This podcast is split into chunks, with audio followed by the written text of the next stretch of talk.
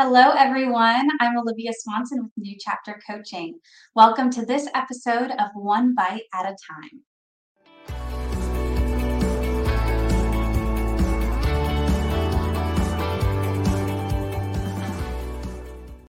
This month's topic is conflict management.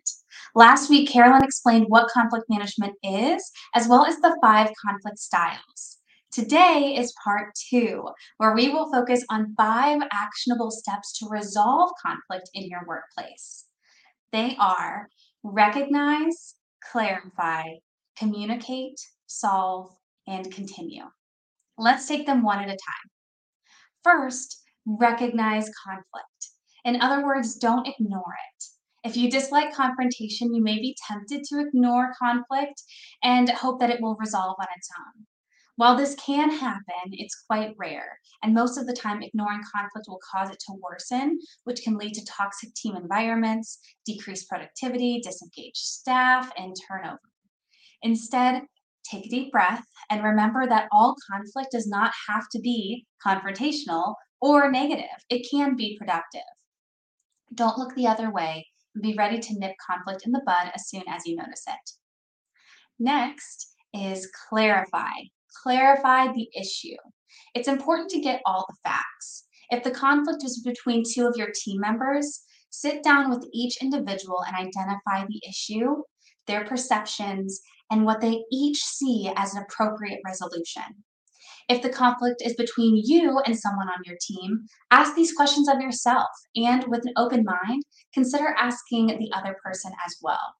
For the remainder of this example, we'll act as though you are the manager managing conflict between staff members. Note that these steps can also be used easily, just adjusted for conflict that you are. Third is communication. This is the part that most people get nervous about. It's the confrontation. In this step, you will bring both parties together in a neutral environment. My top tip as it relates to conflict resolution is in this step right here.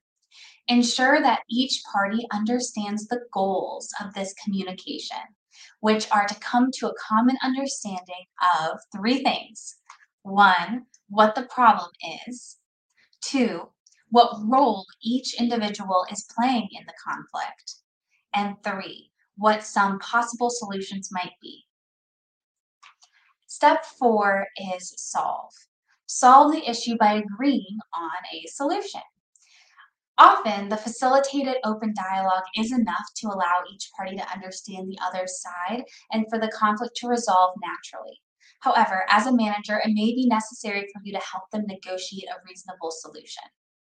This step requires collaboration and often compromise between both parties to find common ground to work towards then I strongly recommend you work with each individual to develop concrete steps that each of them will take that will result in achieving the solution.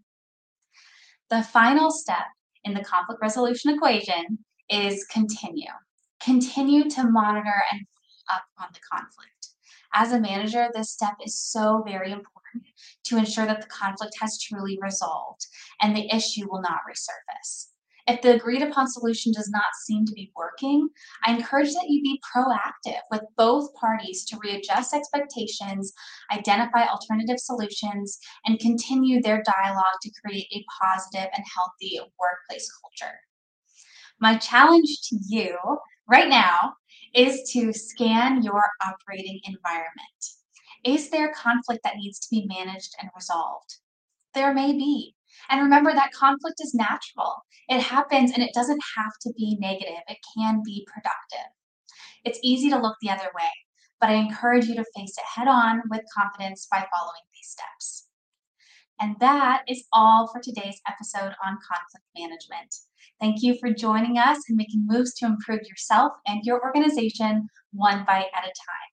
Join us again in two weeks to take another bite.